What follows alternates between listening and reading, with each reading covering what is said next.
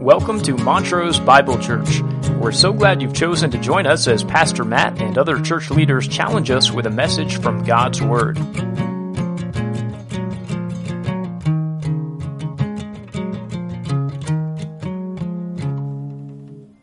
This morning we continue our sermon series from the book of Matthew as Jesus demonstrates his miraculous power in lower Galilee. Just last week, we took a closer look at the way Jesus, or more accurately, Jesus and his apostles, fed 5,000 men. It turns out that account is part of a larger transitional movement where the Lord calls his own to an increased level of participation in the gospel mission. Christ cleansed the leper, mobilized the paralytic and cast out the demons with a word. Or when he stopped up the hemorrhage, restored the blind man, and raised the dead girl back to life. Well, the disciples were only in a position to observe what Jesus was doing.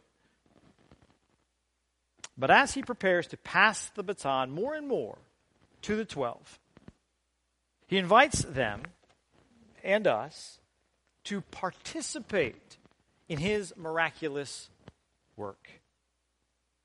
Oh, but they are going to need much more faith, much more confidence, much more assurance in order to do so. Something Christ is faithful to give them as they receive his revelation in the midst of a storm. Turn with me, if you will, to Matthew chapter 14. And follow along as we read God's word together, beginning in verse 22.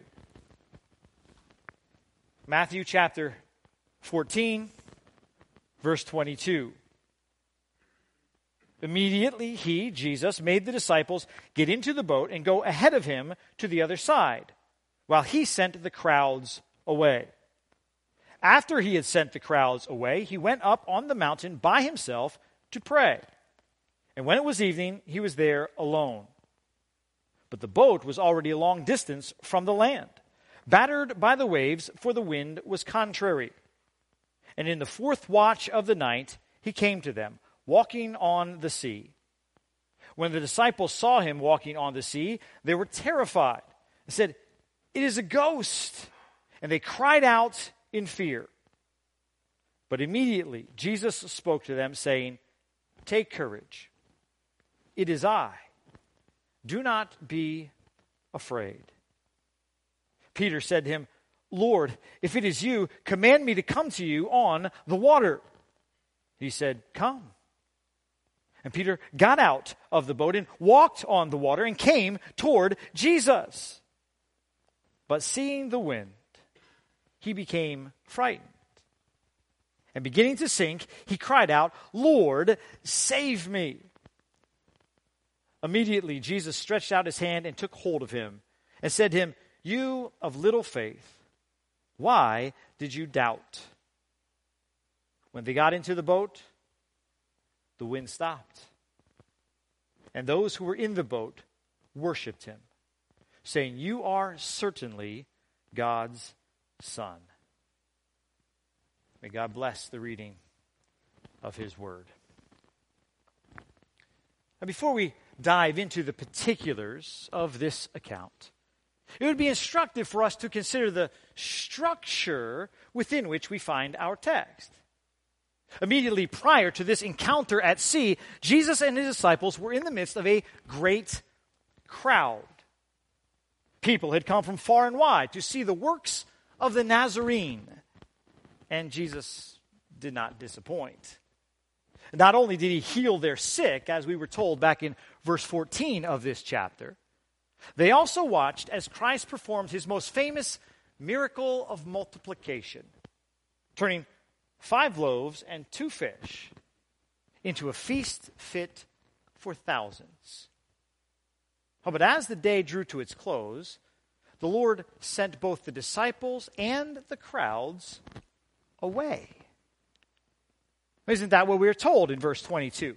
That immediately after collecting what was left over of the meal, Jesus made the disciples get into the boat and go ahead of him to the other side, while he sent the crowds away. Now, Matthew does not tell us exactly why the group was dispersed so abruptly, but John does. In his parallel account, we're told the people were intending to come and take Jesus by force to make him king. That's why Jesus broke up this party so quickly to silence their political ambitions, to subvert their political agenda, to squash their political uprising before it got its start. It turns out, despite Christ's revelation in the feeding of the 5,000, well, that is all the crowd would ever see in him a gifted speaker, a miraculous worker, and a promising politician. That was the impression of the general populace immediately before this account at sea. And the same is true of the people who rubbed shoulders in what immediately followed. In verses 34 through 36, we're told about the men of Gennesaret who saw Christ only as a divine healer. When they had crossed over, they came to this land on the western shore of the Sea of Galilee. And when the men of that place recognized him, they sent word into all that surrounding district and brought to him all who were sick. And they implored him that they might just touch the fringe of his cloak, and as many as touched it were cured. Now, there is no doubt that those people saw something extraordinary in Jesus, but they didn't realize fully who he was. To them, he was the heaven sent physician who had the power to heal their sick, but probably not a whole lot more. That was true of the crowds before and the crowds after. They received only a partial revelation of Christ's identity. And in some way, Jesus could afford to send them away with only that limited understanding. But not his closest followers, not his chosen few. They needed to go further, press deeper, to see and know and worship Jesus in full. That's why Matthew pushes the crowds out to the periphery so he can focus on this key central text where Jesus reveals his true nature to the 12.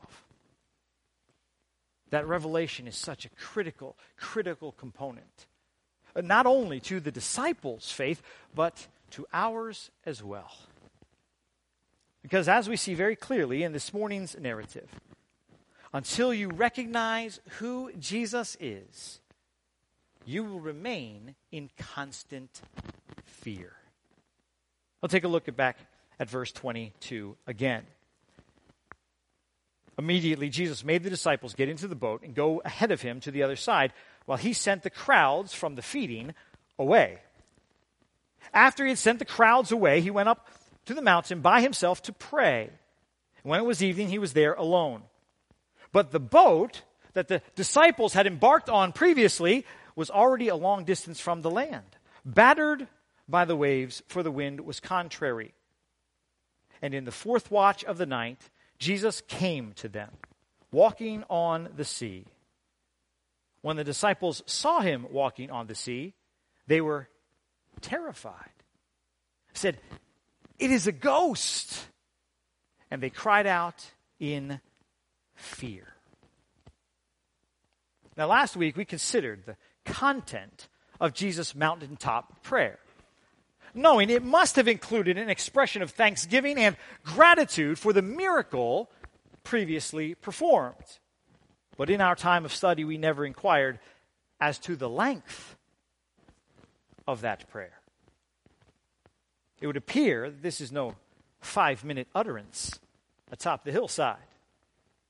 No, based on the timeline provided here, we get the impression that Jesus was alone before the Father for nine or ten hours straight. You see, in accordance with Roman military time, the ninth was divided into four watches of three hours each. The first watch began at 6 p.m. and ended at 9. The second watch ran from 9 to 12. The third watch from 12 to 3 a.m. And the fourth watch from 3 a.m. to 6 a.m. From the time Jesus sent the disciples aboard the boat to the time that he ventured out to meet them, well, it was a considerable period. Not only as we think of the Lord's communal solitude, but also as we turn our focus back to the 12. It would seem that for the entire duration of Christ's nine or ten hour prayer time, the disciples were battling this storm. Well, they had made some progress against the crashing waves and the contrary wind, enough to give them a long distance from the land. But under normal circumstances, by 3 a.m., they had no business even being on the water. They might have even sailed to Gennesaret few times and back again. So already, we know these men are tired. Already, we know these men are stressed. And in that moment of need, the Lord Jesus comes to offer his assistance but they don't know it's him. Well, they see someone walking toward them on the water. They see something headed their way, but because they don't recognize Jesus, because they don't discern properly who he is, they're filled not with comfort or confidence, but with panic and fear. And that's what we're told in verse 26 that when the disciples saw him walking on the sea, they were terrified and said, It is a ghost. Well, yeah. Who else could this be? Clearly, this person is of the supernatural variety. He's from the spiritual realm, no doubt. And his authority must extend over all of creation. Is there anyone I know who meets that description? Who might have some interest in the goings on of this boat? Yeah, not sure I can think of anyone at the moment. So it must be an apparition. That was the conclusion of the disciples in the middle part of the first century. And in some way, well, it remains the conclusion of many people in and around the church today. Even if they recognize there is something supernatural in the things they are hearing, in the things they are seeing, in the things that they are experiencing, well, they're terrified of what that might mean for them because they don't yet know the person of Jesus Christ.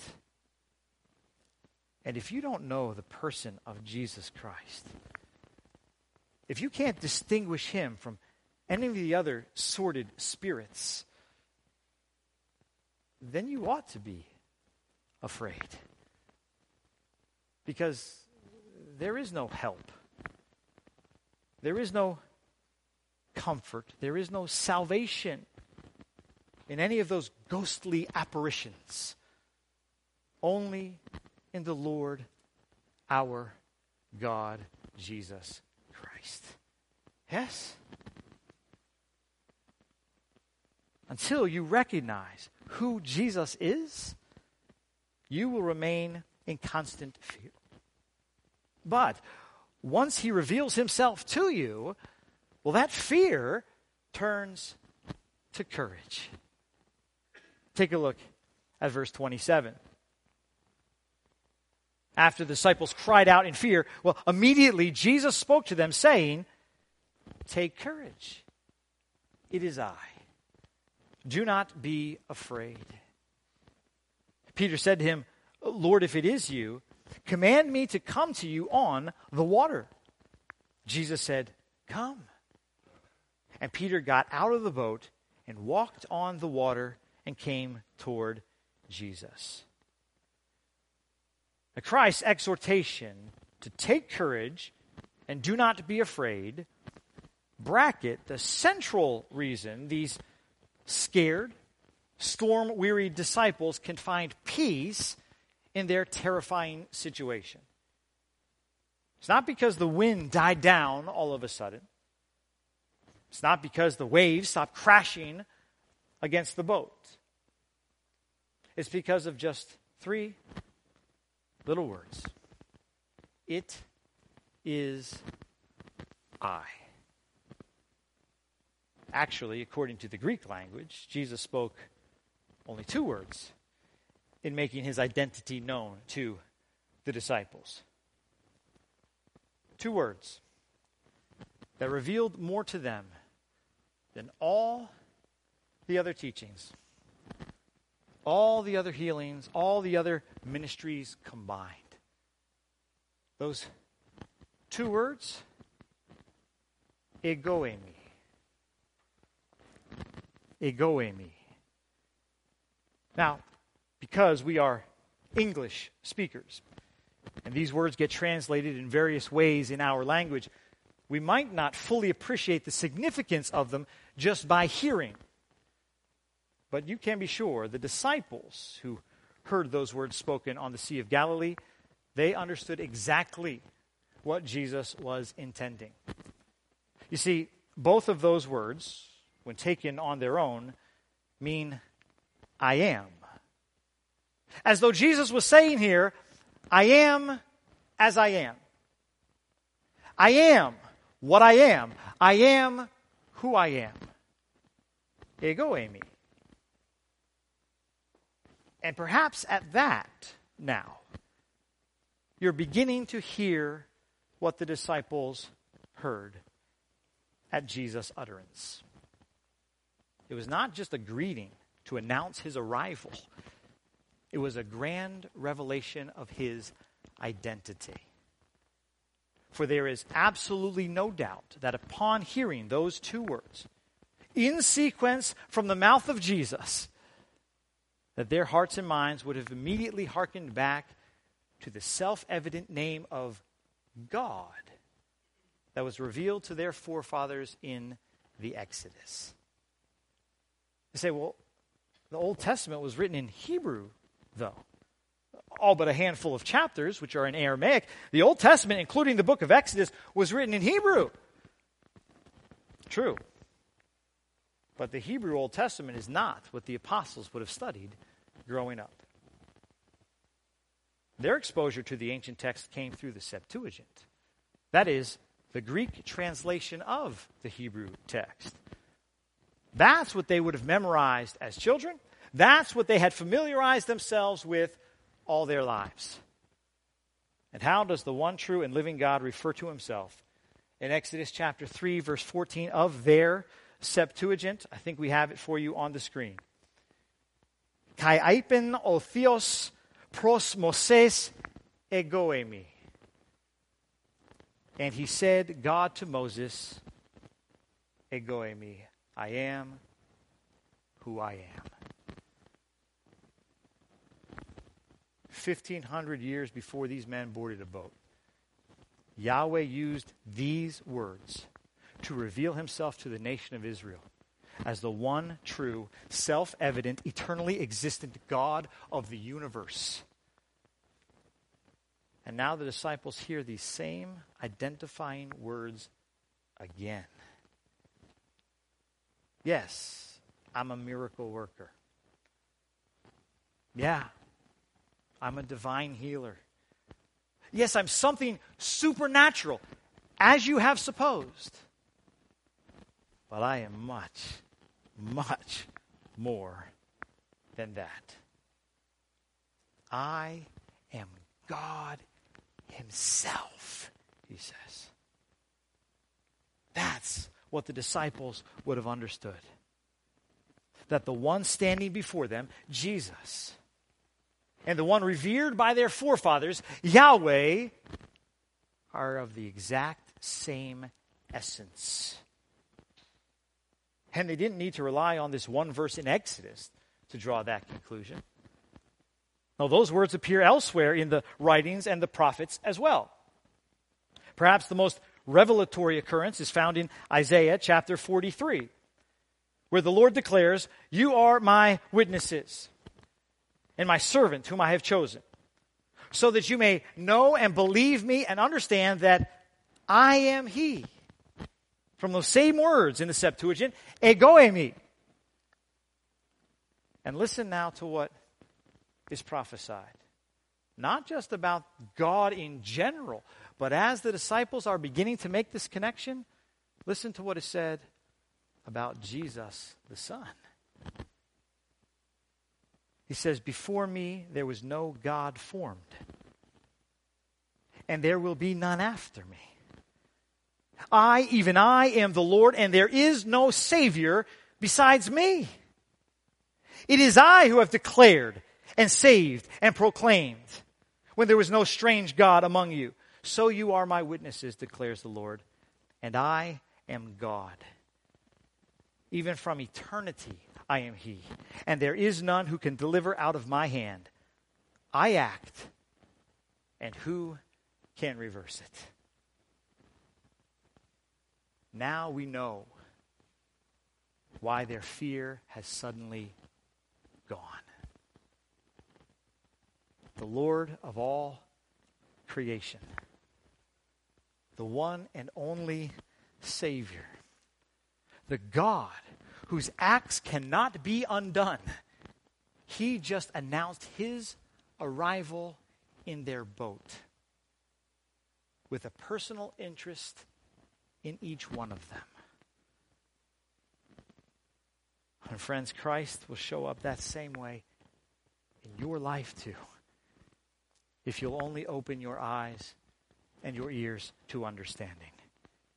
He will show up.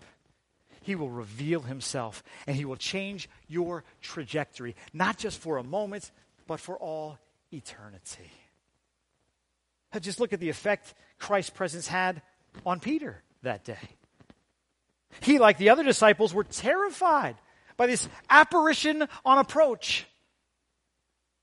And then Jesus says, I'm here. And I'm God. And at that, all of a sudden, the man who was cowering in fear just a second ago has courage enough to climb out of the boat on stormy waves and walk on the water. Peter had absolutely no power or ability within himself to do that. If he had climbed over the hull before Jesus came on the scene, he would have plunged down directly into the seafloor. But with the knowledge of Christ, empowered by Christ. Peter can walk on water indeed. Because his presence is our assurance. Once we acknowledge him as the one true God. Do you see? Until you recognize who Jesus is, you will remain in constant fear. Once he reveals himself to you, that fear turns to courage.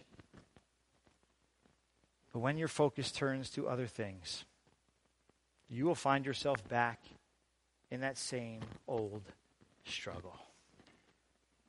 Take a look at the first part of verse 30. Peter said, Lord, if it's you, command me to come to you on the water. Jesus said, Come. Peter gets out of the boat, walks on the water, and came toward Jesus. But seeing the wind, Peter became frightened again and began to sink. Now, interestingly enough, for as much fame as this account has garnered, Matthew is the only gospel writer to mention Peter's outside the boat experience.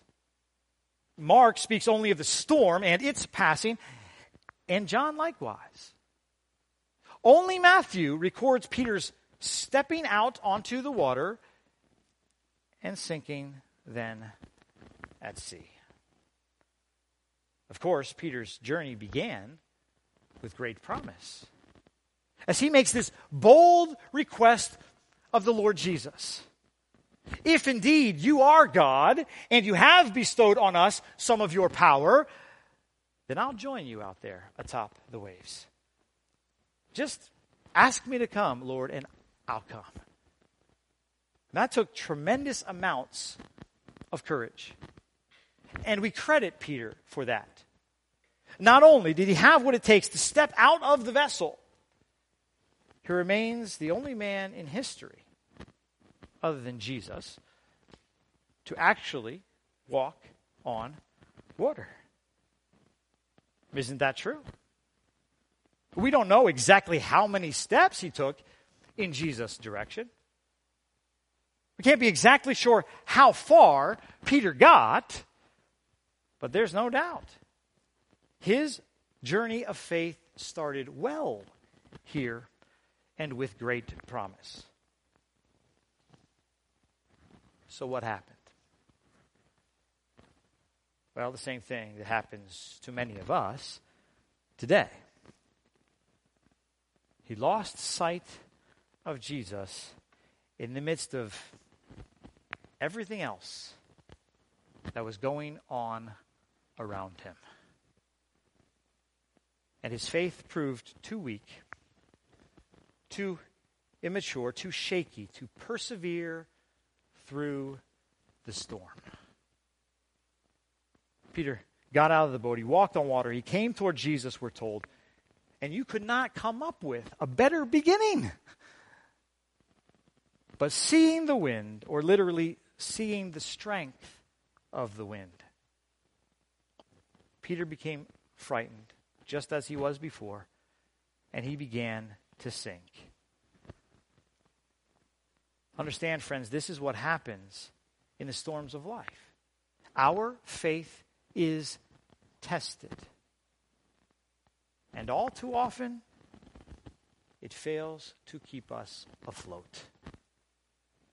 After all, everyone's faith is firm at the outset. What does that faith look like when adversity comes knocking at your door?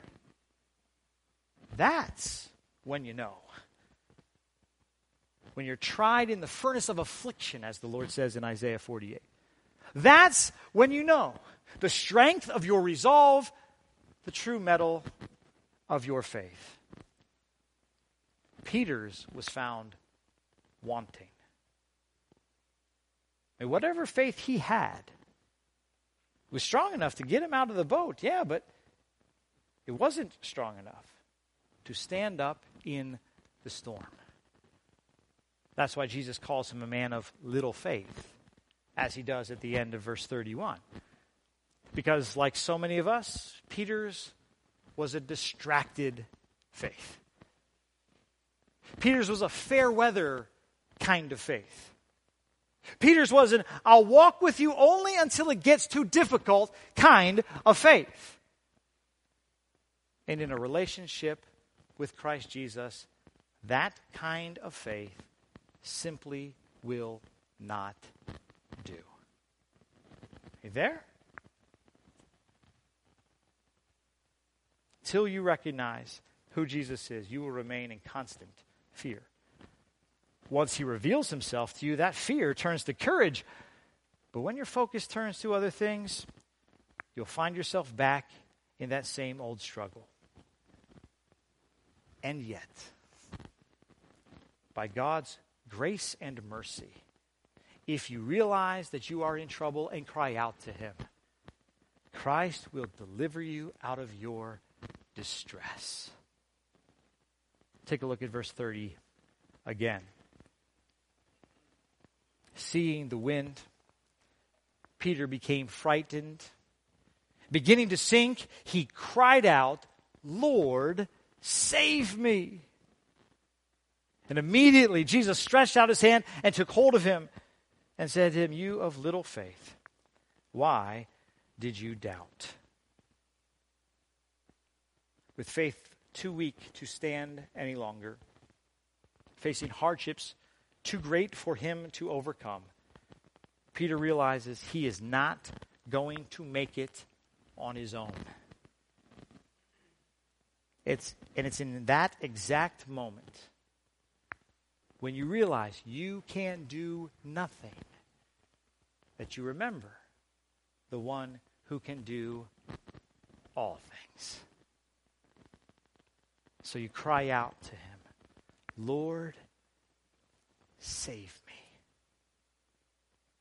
In your desperation, in your weakness, in your dysfunction, in your addiction, in your brokenness, in your complete inability to go one step more, you cry out to Jesus, Lord, save me. It's not the longest prayer that will ever cross your lips. It's not the most eloquent, nor is it the most theologically astute. But if it's real, it is by far the most important. The cry for Christ's salvation. After realizing you are drowning in a sea of sin and hopelessness with no other means of rescue at your disposal. Lord, hear me. Lord, save me. Lord, rescue me from my despair. That was the cry of Peter in this account at the Sea of Galilee. But just as it was for the psalmists in the pre incarnate Christ era. Save me, O God, we read in Psalm 69, verse 1. Save me, O God, for the waters have threatened my life. I've sunk in deep mire, and there is no foothold. I've come into deep waters, and a flood overflows me. Stretch forth your hand from on high, we read in Psalm 144. Rescue me and deliver me out of great waters, out of the hand of aliens and strangers. He sent from on high, Psalm 18. He took me, He drew me out of many waters once again, Jesus connects his work of deliverance with the God of deliverance revealed in the Old Testament, proving to the disciples and to us once more that they really are one in the same. For what does Jesus do when he hears Peter's heartfelt plea for salvation? Well, he stretches out his hand and takes hold of him. From the Greek word epilambanomai, which means literally to lay hold or take possession of. That's what Christ does when you call to him in earnest. He takes you into his possession and he carries you into his rest. That's what we find the end of this encounter. A newfound calm has taken over as Jesus leads Peter back to the boat. A newfound calm that was not there before. Yes? Until you recognize who Jesus is, you will remain in constant fear. Once he reveals himself to you, that fear turns to courage. But when your focus turns to other things, you'll find yourself back in that same old struggle again. And yet, by grace and mercy, if you realize you're in trouble and cry out to Him, Christ will deliver you out of your distress. And when He does, when He lays hold of you, you worship Him like never before. Take a look at verse 32 again. When Jesus and Peter got into the boat, the wind stopped. And those who were in the boat worshiped him, saying, You are certainly God's Son. Well, now we have finally reached the true climax of this story. It's not when Peter is rescued, because the other gospel writers don't even mention that in their account. Nor is it the storm being stilled, because we've seen that in other places. Well, the true climax of this encounter at sea is here. Verse 33. When the disciples rightly acknowledge and worship Jesus as the one and only Son of God. Turns out this is the first time in the book of Matthew the disciples address Jesus using this title.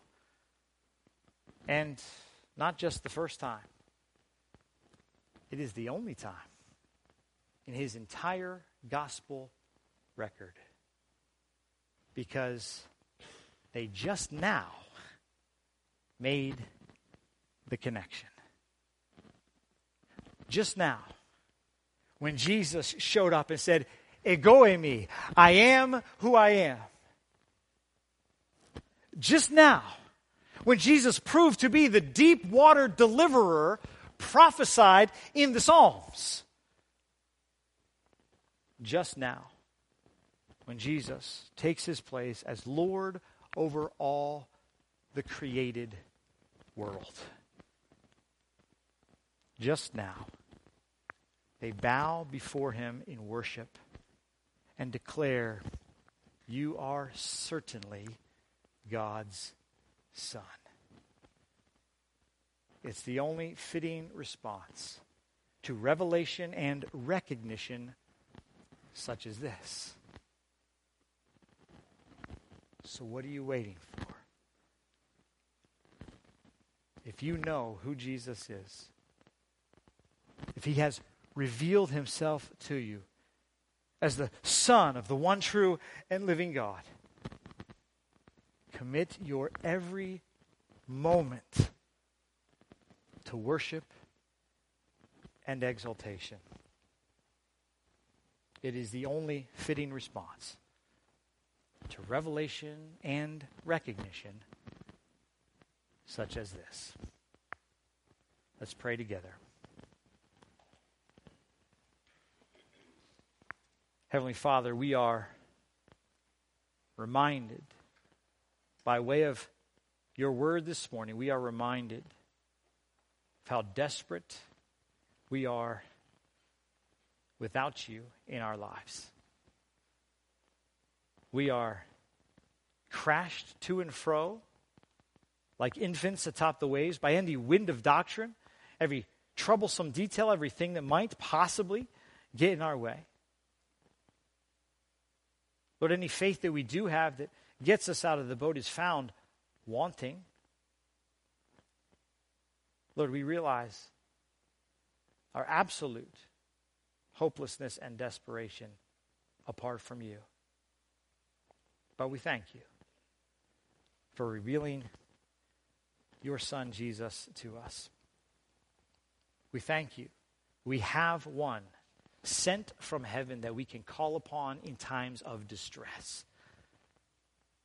We thank you that we have the name of the one and only Savior that there will ever be. The name Jesus. And we are so very thankful that we, depraved, lost, hopeless as we are, that we can call on him. What a privilege, what an opportunity. We thank you for it. Lord, I pray that no one in this room today would waste it. Lord, that we would not miss out on the greatest privilege there ever could be. Lord, that we would cry out, Lord, save me. And at that, that we get the opportunity to watch you work. Lord, continue to involve yourselves in our lives. Continue to show up, we pray. More than that, help us to see you because you are there. And we thank you for it. So, Lord, we pray that you'd continue to be exalted every moment and every day in our midst, that our lives would properly give credence to who you and your Son, Jesus, are.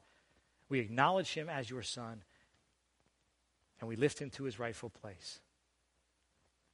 May that be true of us now and every day we move forward. We breathe these things to, to you in the name of Jesus.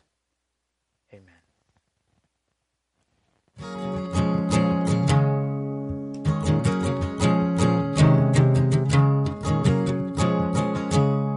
Thank you for joining us. I trust you've been blessed by the study of God's Word. For more information about Montrose Bible Church, visit our website, montrosebiblechurch.org.